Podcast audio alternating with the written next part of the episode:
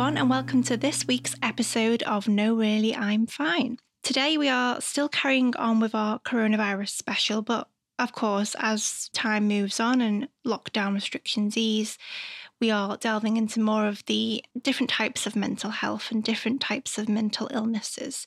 As I've said before, anxiety and depression is talked about quite a lot, but there are some other conditions and I'll admit that I, have not heard of before that I think definitely need to have more awareness and, and be talked about a lot more, which is why I'm very pleased today to be joined by a lady called Rachel Pearson, who actually has the same name as one of my good friends, the exact same first name and last name. So I had to do a double take when Rachel first uh, messaged me. So, Rachel, thank you so much for joining us. Are you really fine today?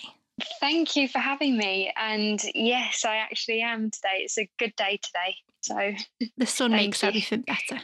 It does, definitely. And Rachel, you reached out because you wanted to highlight your condition and, and what you've experienced with emetophobia. Yeah, that's right. I think, you know, for a long time I've wanted to talk about it, but have never really found the right platform to do it on. Um, I've messaged sort of different newspapers, magazines, and never really had a response. I was quite surprised when you know you messaged back and and was interested in talking to me. So thank you for that. no, no need to thank me. Um, I have actually heard of it once before. One of my mm-hmm. friends mm-hmm. has experienced it, but she's told me the symptoms of it and she's never actually named it by name, which is why I didn't know too much about it when you first said it by its name. So, do you of want course. to tell me a, a, little bit about it? Because I'm sure our listeners will, will want to know what it is as well. Yeah, so basically, it's it's quite um, it's not really that uncommon for your friend to sort of have gone through knowing the symptoms of it, but not knowing the name of it.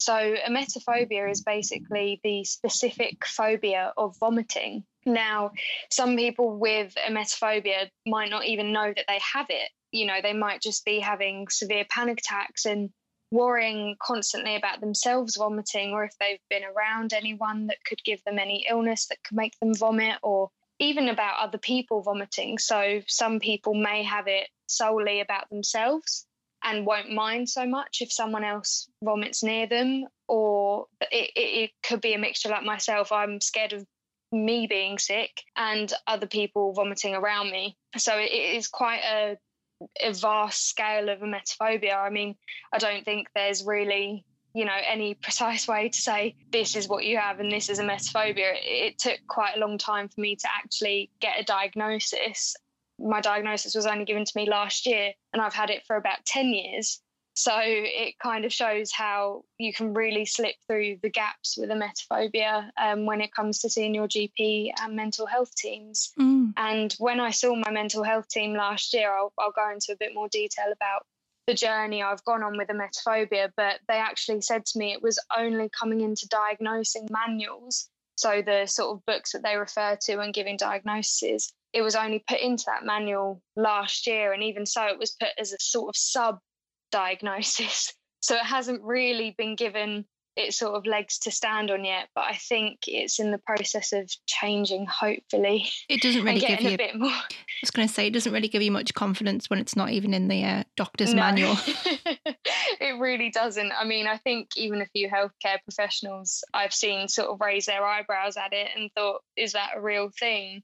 And I know for many years I sort of sat wondering, you know, is it a real thing eh, that I'm so scared of vomiting that it's literally changing my life drastically. So it's it is quite a a difficult one to diagnose. Mm, so how did it all start then? You said you ha- you've you've had it for ten years. Yes. So basically, when it, when I was younger in 2002, we moved from South Africa to the UK, and my childhood was great. I was very happy, healthy. But unfortunately, when we moved to the UK, things sort of started to take a bit of a turn. There were a lot of family deaths and illnesses. So, my dad's mum had a heart attack shortly after we moved. Then, shortly after that, his brother committed suicide. And so I was very young. I was about four years old. So for me, uh, you know, it was it was a lot going on. I sort of knew things were wrong, but I was a child, so didn't really process any of it. Um, but as I grew older, my mum's mum, so my nan, who I was very close with, got diagnosed with liver cancer. Now, some of the memories I had, so she had that for about four years. we would go back to South Africa and visit her. And some of the memories I have of her is of her on chemo and she'd sort of like throw up into a drain and things like that that sort of stick in my memory as very vivid memories and images. And unfortunately, she did pass away. And that was the first real experience I had of bereavement and grief. And then, literally within a month or so, my dad got diagnosed with non Hodgkin's lymphoma, which is a type of non curable cancer. So at the age of sort of 10, 11, I was walking down from school, you know, in year seven, walking down to witness my dad sort of sitting there in hospital having chemo while other children my age would be going and meeting their friends in, you know, the town centre and having fun, being kids. But I was, you know, witnessing my dad having chemo. Um, and he was quite unwell with it, as, you know, unfortunately a lot of cancer patients are, or anyone that's on any, you know, strong medication. So that was quite a really difficult point for me um, as I was growing up.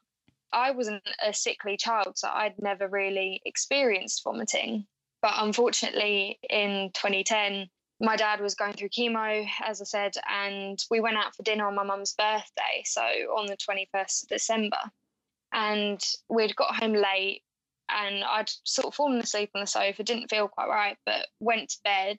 And my dad was in his room, in my parents' room, fast asleep. My mum was in another room with my sister, and I woke up, didn't know what I was feeling. And then I, you know, was violently sick everywhere, and it just wouldn't stop. And I was convinced I was going to die. Absolutely convinced that I was going to die. And nobody heard me. So nobody was there to sort of come and help me. So it was the first time I'd been properly sick and I didn't know what to do. So that sort of stuck with me. And then apparently the day after, I mean, I don't remember any of this. It's sort of it's weird with emetophobia as it's gotten older, it sort of robbed me of my memory. I don't remember anything, but apparently the day after I was fine. But then things started to affect me in school. I was having panic attacks. Um, I was ending up in hospital in A and E a lot because I was telling my parents something's really wrong. I'm dying. I'm dying and then they would admit me to hospital, run tests, and then eventually one of the nurses said, "Do you not think that this is some sort of anxiety?" And my parents were genuinely shocked because I was acting sort of fine to a degree, but then yeah, so it just kept sort of snowballing while I was in school as the years went on, and then my mum collapsed in front of me. And she was diagnosed with stage three kidney disease. And then shortly after that, my sister collapsed and was diagnosed with multiple sclerosis. So there was just all this illness going on around me and me not being able to process when I was violently sick. So it all sort of just clumped into one. And then I became absolutely petrified of being sick to the point I wouldn't sleep in my own bed. I refused to go out for dinner anywhere. I didn't want to hang around with other kids because I was scared that they would have illnesses that would I could catch and would make me sick. School became a massive issue because I didn't want to go into school because I thought, oh, there's loads of kids around. I didn't want to use public toilets. It just sort of became this massive monster that just carried on until now. You've experienced a lot of trauma though haven't you a lot of um, sadness and unfortunately death within the family do you think that sort of developed because of that then and you were so perhaps terrified of getting ill yourself? Oh definitely. I think you know witnessing as much as i had in such a short period of time um, in probably the most important years where you know kids develop friendships and relationships and and all sorts it, it really just changed my perspective on it all and i was so scared that you know i i don't know whether i've associated everything with being sick. I'm not sure how it's all sort of come to focus around vomiting in my head but it it definitely all plays its part because my sister you know before her diagnosis of multiple sclerosis she was she vomited a lot and that was obviously because of her multiple sclerosis before she knew but it was always to the point where I would literally be putting my fingers so hard in my ears to stop myself from hearing it. It it was, you know, I used to get scared whenever she'd go out. Um, whenever my family would go out for dinner, I'd think, oh, they're going to come back and they're going to be sick. And so it just took over everything. And, you know, I tried different therapies. So, you know, I was referred to CAMHS as a child and had EMDR. So that's rapid eye movement therapy um, to help with the trauma to sort of like reprogram the way my brain was thinking. But unfortunately, that didn't help. then they tried play therapy because they thought well, I was so young that that might help, but unfortunately, again, did not help. Tried hypnotherapy, CBT, exposure therapy. So that's quite a common one used for emetophobia. But unfortunately, the type of exposure wasn't enough and it became equally difficult because it sort of involved reading things about sick, looking at pictures of people vomiting, cartoons vomiting, videos, sounds. And that just was a bit too much for me at the time. And then I tried neuro linguistic pathway reprogramming. So I gave them all quite a good go, but unfortunately they, they didn't work. So this was over the period of 10, 10 years and during those therapies, I'd obviously be going to the doctors and they'd be putting me on the different anti anxiety tablets. So, fluoxetine, sertraline, escitalopram, mirtazapine, diazepam, lorazepam, to see if any of those would help in conjunction with the therapies. But they didn't. so this was the problem. I was fighting emetophobia and and as a family we were doing everything to find some sort of answer because I think when you have a emetophobia you just you want it to stop. You're sitting there you know, with all these intrusive thoughts about sick, you know, if you're watching TV and someone vomits on the TV, you, you know, you you're turning away so quickly because it's horrific. You can't look at that. You can't deal with that. You can't deal with people talking about if they've had stomach bugs or their children have been sick, or you know, you don't go near anywhere where well, I don't go near anywhere where children are because I'm so petrified of picking something up from them. It, you just look for answers, and unfortunately, with it being such a, a, a quiet phobia, I guess there there isn't much out there. So you you Google and you Google, and nothing comes up. Um, so my dad eventually found something called the Linden method, and I gave that a go, but unfortunately, it didn't give me the answers I needed. And that was a three day retreat away where you learnt different ways of coping mechanisms. You know, you learnt yoga, Tai Chi, and actually you try and learn to look at your anxiety in a different way. But unfortunately, for me, that didn't click. For some people, it does, but for me, it just didn't. So then my dad found someone called Professor David Veale and he is actually a sort of a lead in emetophobia and he works in London and he um, he's researched a lot into it and so we paid privately to go and see him and he was the very first person to give me the diagnosis of a emetophobia. So that was quite a breakthrough. Yeah he he said to me that the places that are best to treat it are CADAT so that's the Centre for Anxiety Disorders and Trauma and the Anxiety Disorders Residential Unit that was the first sort of breakthrough I had. and how many years later was that? So that was nine years later because it was last year, January, things sort of took a turn for the worse. So for a long time, I was able to manage it and and find ways to manage it so i think bouncing between the therapies i'd learned different things along the way eventually it just sort of got too much and i had a breakdown at work because i was working at the time and it just i think it was the contamination of being in an office you know i was scared about using the toilets i was scared about touching anything i didn't want to eat anything um, and it just got to the point where i got so unwell that i drove to work one day and i don't know how i did i really don't know and i just got to the car park and burst out crying because i just did not want to go into that office you know, I, I didn't want to be around people.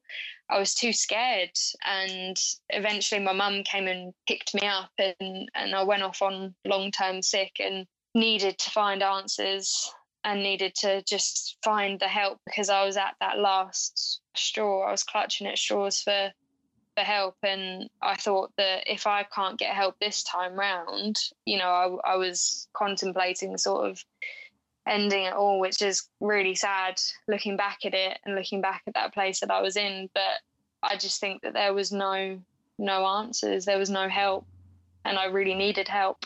It's interesting that you went through so much therapy, given the fact that there wasn't too much known about it, and with us, yeah. with you mentioned before, the fact that it's only just getting into sort of health books as well. So yeah. it was almost as if they were just seeing what worked Definitely. I think it's it's very confusing for the local mental health teams because I, I honestly don't believe that people know what the right thing is to do about this um, this illness. But luckily, I found Professor Veale and I found the anxiety disorders residential unit.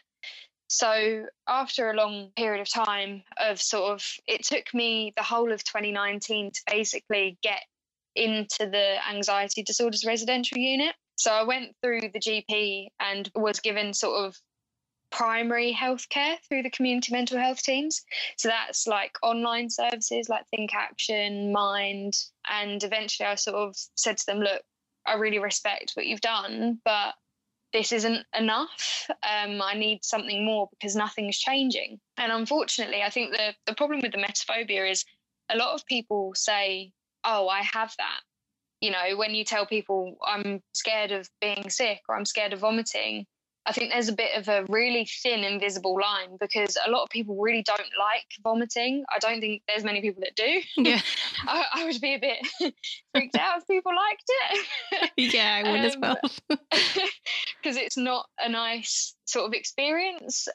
But I think that a lot of people do say, oh, I have that. I don't like being sick. So I must have a emetophobia. But I think the difference is, is you can really, really not like being sick, but I think it's when you ha- you fear vomiting so much to the point where you don't want to leave your house and you're not you don't even feel safe in your own house like i'm 22 years old and it, i'm so embarrassed to admit this and it's really scary that i am but i can't sleep in my own bed. I have to sleep in bed next to my mum because i'm so scared that if i wake up and i'm sick i'm going to die. I won't know how to deal with it.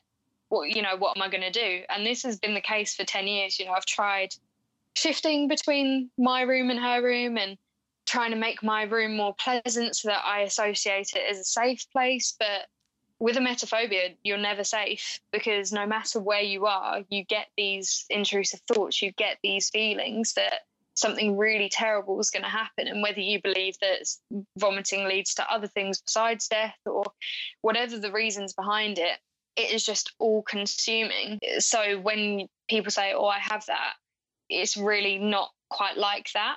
So when I was fighting for secondary healthcare, a lot of the mental health nurses were actually saying to me, Oh, well, I've had what you have. And so I would sort of sit back and think, you know, I, I really don't think so, because you would be pushing for me to get more help because I literally can't leave my house. so it was it was a really difficult time and really sort of confusing because I was begging you know the teams for help and i just was getting nowhere but eventually after seeing professor Veale and showing the letter to the mental health team i was able to get a referral for secondary health care and was put on the waiting list to see a clinical psychiatrist unfortunately with mental health teams at the moment they're just so stretched and you know i know it, it comes down to funding and it's such a, a difficult time because there are so many mental illnesses but while you're sort of sitting there on the waiting list things are just deteriorating. And that's for a number of people. Everything is just deteriorating around you. You're making it day to day. But, you know, for me, I didn't know how I was making it day to day. I have a lot of good around me and I knew that, but I just really, really needed my thoughts to stop. And that's quite a scary thing to sit and think is you just wanting your thoughts to stop. So in the meantime, I was just looking for ways I could get the help I needed uh, while waiting to see this psychiatrist. So I found a route with the GP called a patient's choice route. And that's basically where it doesn't matter your health condition. You can go to whichever healthcare provider, doctor, clinician that you want for a, a, a one off assessment that will be covered. The funding will be covered. So I got that assessment for the Centre for Anxiety Disorders and Trauma, which is based at the Maudsley Hospital. I saw a psychologist in July of 2019 who gave me the same diagnosis of a emetophobia. So once I got that report, it was eventually time to see the community mental health team psychiatrist.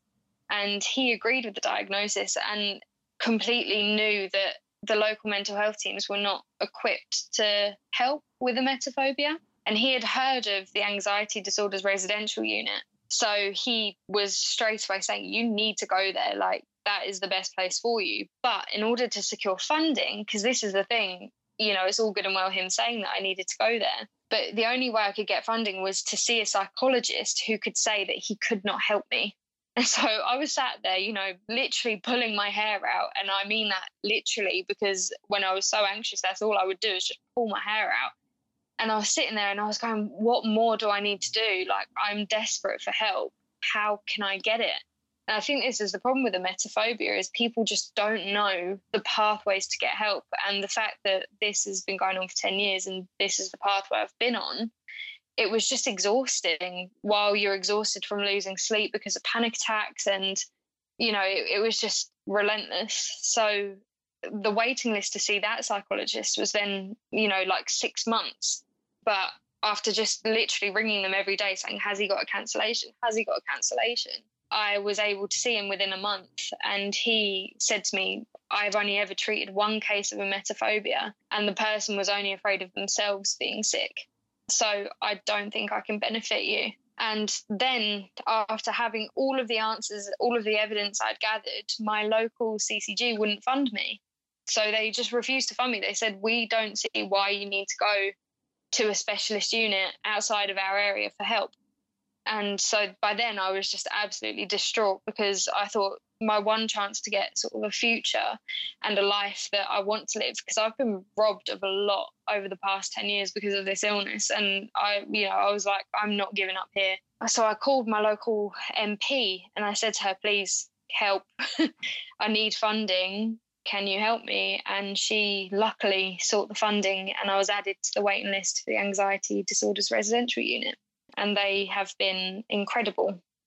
It's just so tragic though that you have to go through that process because people listening who may have may have this illness mm. might not have the chance or Definitely. the strength to do to do what you did and it's just it's just very frustrating isn't it that this isn't on everyone's radar you know because it's not as clear cut you know if you say I've got anxiety I've got depression well there's this charity or there's this route or there's this form of mm. therapy. And you know what do you do when you um, say that i've got a fear of being sick? It just seems like people like you say people just say oh yeah i don't like being sick either because who does? It's, no, it's right. more than you more than you say isn't it? It is and unfortunately i think this is the thing. It's it's precious time you know? I think what people don't realize is it's someone's life that's that's sitting there um, and you're completely right because i don't think if it wasn't for my parents who were telling me, you know, just hang on, hang on till the next appointment, hang on until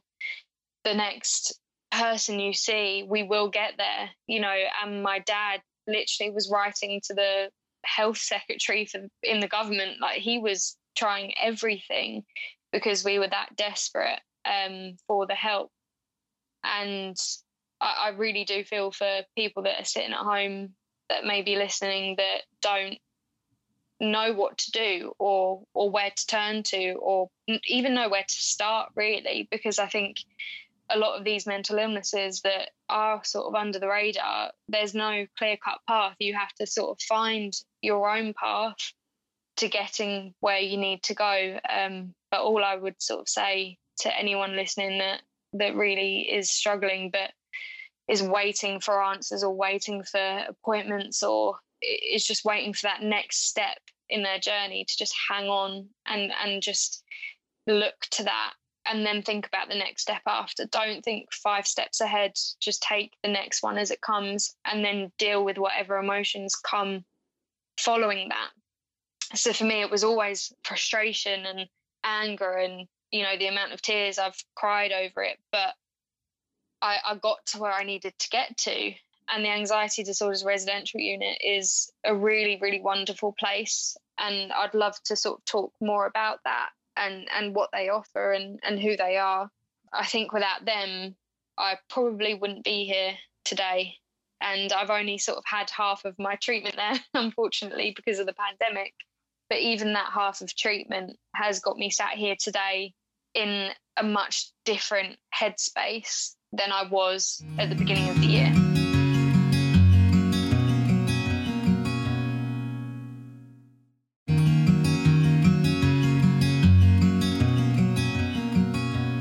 So you've gone through lots of form of, of therapy and you were mentioning that you were in a retreat where you were was it where you were watching people being sick and that and that didn't work. So how is this form of treatment different to the rest then? Basically, the anxiety disorders residential unit is part of the South London and Maudsley NHS Trust, um, and it's based at the Bethlehem Royal Hospital. So that hospital was known as Bedlam.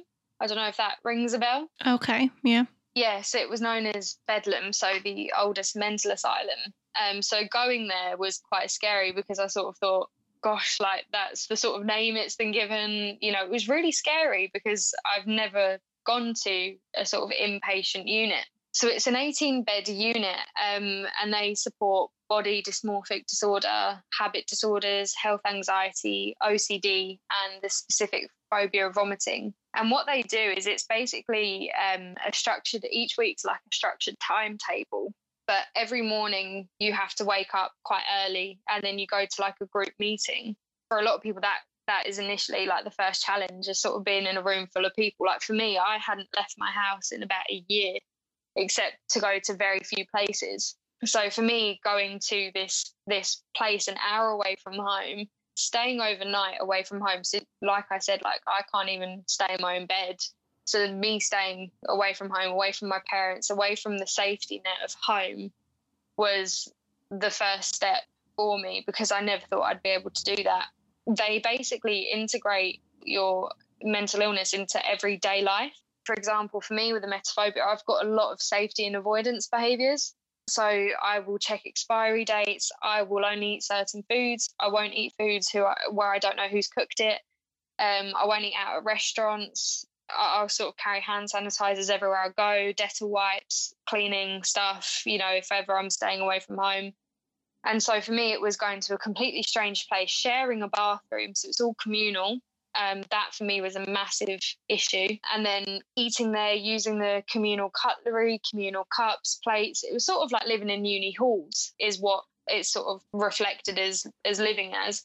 They really have intensive therapy um, in the form of CBT, and exposure therapy, but their exposure is slightly different. So for me, we were like, we started off with just photos, and the psychologists and and counselors there are just so special specialist trained that they know what they're doing when it comes to emetophobia. Um, it, it really sort of took took me away because I'd never experienced therapy like this to the point where we were making fake sick and literally it sounds so disgusting and it was horrific but we were throwing it against walls all over the floor and and cleaning it up. And it was so difficult but they are so compassionate and kind in their approach that I was able to clean it up.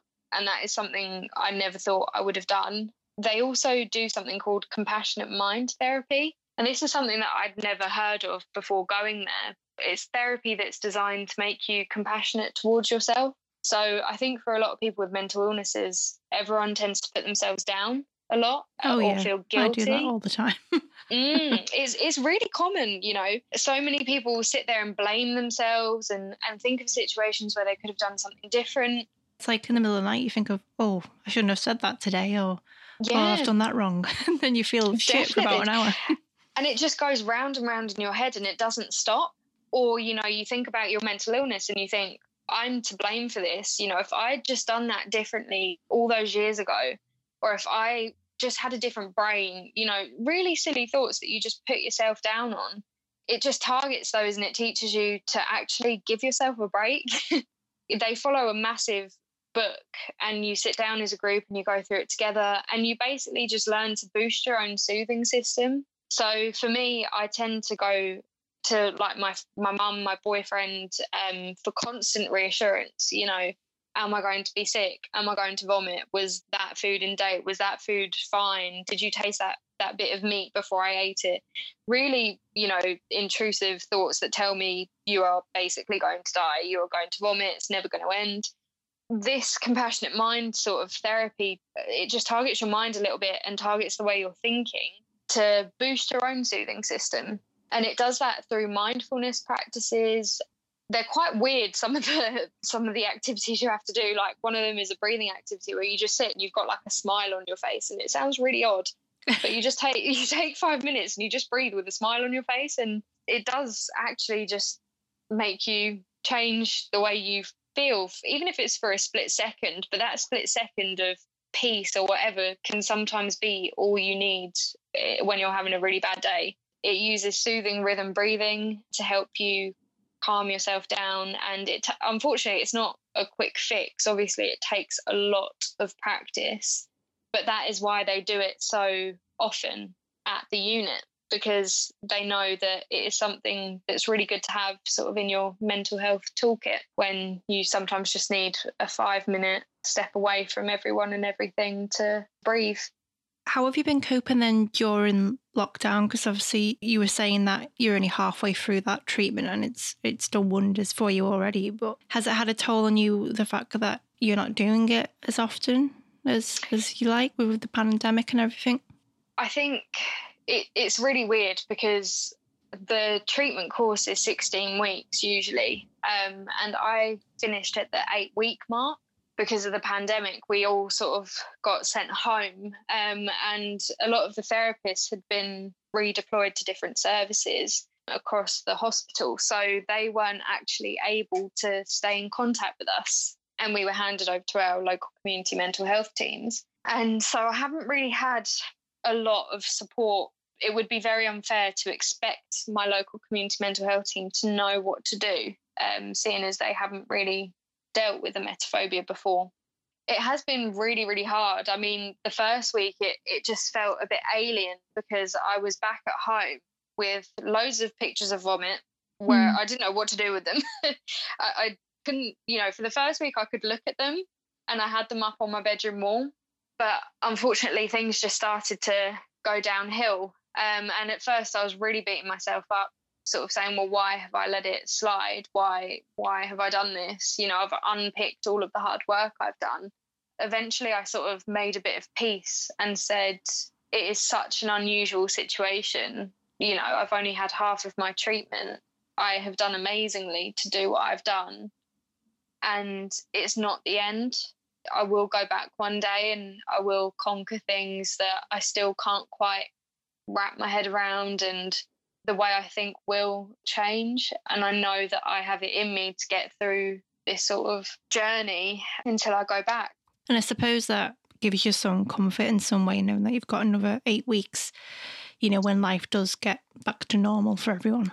Definitely, definitely. I mean, it's weird because there are days where things crop up unexpectedly. You know, say I'm watching TV and someone vomits, you know, unexpectedly. Before I would have to like just look away, but recently I was watching a series um, and you could sort of anticipate that the character was going to vomit. And I thought to myself, right, I have two choices here. I can look away and take my headphones out, or I can just see what happens. And I think for me, what I've noticed is that I will tend to choose the option that I would have previously never chosen. So I decided to just keep my headphones in and I was okay. Uh, you know, you didn't see anything, which was kind of the blessing because I don't think I would have reacted well to that. But I was able to sort of hear it and for me, that was a massive achievement. I'm really mm-hmm. proud of myself. That's such a positive step. Yeah. To not go back into old habits as well. It's that's always yeah. a good sign. Definitely. I think for for me as well, it's been quite hard sort of hearing because at first when coronavirus came around, I just sort of thought it was a, a cold or like a flu type virus. And then people started to say that they had vomiting and diarrhea. And that was like oh my god yeah. you know that is really scary because i thought well now am i going to start worrying about that if i what if i get coronavirus and and i begin to vomit and you know it, it it then became more of a problem with the emetophobia me and my family we haven't left the house for 10 weeks because my mum sister and dad have all been shielding so you've got the added anxiety on top, then, isn't it, of the fact that you, your mum, your dad, and your sister have got these serious illnesses as well. We've all done everything we can to stay inside. We haven't gone anywhere. We've been very lucky to have some friends that have have done all the the necessary things that we need done, like collecting medication and stuff. Um, but yeah, it's it's just very bizarre because you come from a unit where they sort of, you know, the first week of the unit they made me discard all of my um, antibacterial hand gels and stuff. Um, they had something called the OCD bully, and it's this big statue. It looks absolutely horrific because it's just made out of metal, and it's got knives sticking out of it. is is really quite a scary looking bully um, and i can see why they use it as an analogy because they they say for people with ocd you know when you get the urge to do compulsions and and checks and stuff you have this bully in your head just saying you have to do it. Go do it. You know if you don't do it this is going to happen this is going to happen this is going to happen. And when you go to the anxiety disorders residential unit with all your safety behaviors all your avoidance behaviors they just work on stripping them back one by one. And so when they when i told them you know, I had all these different Dettol wipes and all these different things that I had that I felt safe with. They said, right, we're going to try and just get rid of some. And you put your hand gels in the OCD bully and you just completely just you just strip yourself of all of those safety behaviors. And so you come from a unit like that where they're telling you only wash your hands if you really need to, because unfortunately there the people are quite unwell and they tend to overwash um, their hands and and to quite some extreme lengths. And so you leave a place like that. And I think for the staff at the unit as well, it was quite a shock because all of a sudden you're being told you need to wash your hands for 20 seconds. You have to wash them every time you go out. So it was quite a weird time to sort of adjust to that again because we were going out in London and literally touching the train seats, the handles, everything you probably wouldn't want to touch usually. We were going out and touching it all and not washing our hands and then going to eat something and and going to Borough Market and grabbing all the free food samples. So it, it was very bizarre to sort of come out of that world into the the world that we have today with everything that's going on. I can imagine. Like it's very contradictory, isn't it? But I suppose the people who were helping you weren't expecting something like this to happen. I mean, I don't think anyone was really. When you look no. at 2020, it's a very, uh, very weird time. You said that you've been staying in the house now for 10 weeks. And mm-hmm. you mentioned you had a boyfriend. How have you been coping away away from him? Yeah, so it's it's been quite difficult. I mean, I'm very lucky, first of all, just to say that he is extremely supportive and has been by my side throughout emetophobia and is very understanding. And he completely understood that as a family we needed to shield. And so it has been really difficult, sort of not having that support system, you, you know, in person. But we've been lucky enough to sort of have FaceTime and the technology that we do today to stay in touch. And we we've made sort of Thursday nights our virtual date nights, which have been really nice. But yeah, I do look forward to to the day I can see him properly. It will be really really nice. Do you think so, you'll be doing any social distancing walks yet, or do you think you'll be staying in? Probably not. I think for now, um, until you know, because I, I just get a bit worried about the amount of people that are going out and not maintaining social distancing. I just I get a bit I don't know whether I'm just being pessimistic, but I just I don't think it's worth the risk just yet. Um, so I think that one's going to be put on hold for a little while. Yeah, no, I completely agree. I mean, seeing some of the pictures in the media of you know people flocking to beaches and parks and anything like that is enough for me anyway to give me anxiety and not wanting to to go out. Yeah. But I, am just lucky yeah. I've got a garden, and I don't don't know about you, Rachel. Yeah. But I suppose that's the one blessing in all this is to have a garden and a bit of sun. Definitely, it, it does make it all better. When did you and your boyfriend meet? Then you could you saying he's been with you throughout this whole journey. I met him in 2018, at the beginning of 2018. So he basically worked at the gym I was going to. So mm. for me, I, I was at a point where I was well enough to sort of, I just got out of a not so good relationship where my, I was on holiday with my ex and he, I said to him, please, can you not drink excessively? Because for me, I just don't go clubbing, don't drink alcohol because I'm too scared to, that I will vomit. And I equally don't really like it when family members and that or friends are drunk or whatever because I just get panicky about it.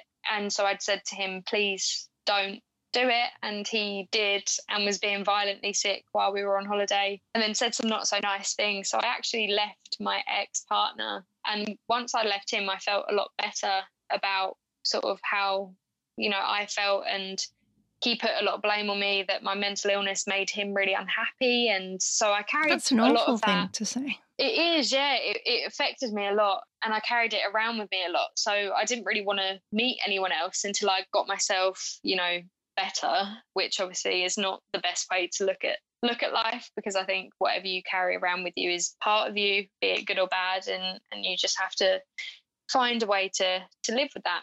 And so I was going to the gym a lot because for me, exercise has always been a really good way of getting out a lot of the anger I feel towards uh, my mental illness. Um, and it makes me feel a little bit better. I would go to the gym and he started working there. And I sort of, he caught my eye and I was like, oh, you know, he's, he's good looking. Yeah. and we just sort of got talking and found out that he had been through quite a lot with his mental health. And so he already had an understanding of what it was like. It was just a breath of fresh air, really, for me to have someone sort of understand. And yeah, we just hit it off. And yeah, we've been together happy ever since. He's just been so supportive. I mean, every night for the past sort of, so we've been together for about two years now when I'd be going to bed, um, when I got really unwell with the mental illness again, I would have to say this mantra to him every night like, you're here, you're not going to leave. If I need you, you'll be here. I'm not going to be sick. I'm okay. And I'd have to say those things to him. And he would just stay up every night, answer those questions, and reassure me every single time. And, you know, I was really lucky to have someone who didn't look at me like I was unusual, like I was strange, and just understood and his family have been so understanding as well. Like his mum, when I've had panic attacks at his house, has been there and has supported me, and, and I'm really, really lucky to have that. But yeah, slowly working on not needing the reassurance from him though is is the next sort of big goal. That takes a while though, doesn't it? Because Yeah. you know, I, I always look for reassurance from my uh, partner as well. Um, in terms of am I a failure? Have I done that right? And so uh, I totally understand where, where you're coming from with that. Have you um, come in contact with anyone else who has the same condition as you? So I've only met the people that have the same condition as me through the anxiety disorder residential unit. And there were two lovely ladies that I met there who I'm very good friends with now. Um, and they basically took me under their wing when I got to the unit, which was really lovely, um, and gave me advice on things that I was to be expecting with treatment. And they're still really good friends of mine now. And throughout lockdown, you know, my friend Rosie, she's been the one person who's checked in every single day, regardless of whether I reply or not. Because for me, when I'm having a bad day, I just sort of shut off my phone and and shut off to everyone. And she's been there, so um, it was really interesting to meet her and find out sort of why she has emetophobia and what led to it. Because I think, like I said earlier on in the chat, it's just such a broad illness, and the things that trigger it are never the same. And the people that have it, some things that don't affect me really affect Rosie. Some people with emetophobia really struggle, for example, to like brush their teeth. And, you know, because when you're brushing your tongue, if you gag, that could be too much. So it really is such a broad mental illness. I know we touched upon it earlier, but what sort of advice would you give to someone then who's perhaps struggling during lockdown and perhaps doesn't know that they have emetophobia? I think my piece of advice would be to first of all look into it, actually Google emetophobia and, and just see if what you're experiencing falls in line with what's online. And if it is, I think first of all, if you haven't gone to your GP already, go to your GP and say, I think I have this. Some GPs are really, really good. Um, for example, one of the girls at the unit, she went to her GP in the first instance, and her GP was the one that told her, I think you have a emetophobia. So it really does just vary on on who's around you and their knowledge. But go to your GP, get in touch with your mental health team if they are equipped to to deal with the emetophobia and they know how give some sessions of therapy a go and if it's getting to the point where you know you really need help for it or you've been sitting with it for a long time equally as well and, and you've just known something's not right look up the anxiety disorders residential unit or the centre of anxiety disorders and trauma i mean if you're based around london i'm not too sure about the other areas of the uk but those two places are the main people to deal with the emetophobia and the specific phobia of vomiting, and they can help. And I think that's just the key message is that there are people that know about this, and a lot of the therapists at the anxiety disorders residential unit are training other therapists on how to work with emetophobia. There is hope that it could be coming to your local area. The help could be on its way to you uh, through the therapist there. Um, and also to any therapists that are listening and psychologists or psychiatrists, just to maybe, if you're interested in finding out more about it, to get in contact with the Anxiety Disorders Residential Unit because I'm sure the therapists there really want to spread awareness about this and really encourage people to get in contact to learn more. Keep hope, keep strong, and know that there is help out there for you. Thank you so much for sharing your story, Rachel. I do really appreciate it. And I really hope that you continue with your therapy and, you know, you complete it successfully because it sounds like it's already working. So, yeah, thank you so much. No worries. I also just wanted to say I think there could be an actual emetophobia charity that's in the process of being established with Professor David Veale. Um, I'm not too sure about that though. I think it could be coming, so just just keep an eye out, um, and hopefully there will be one. Thank you.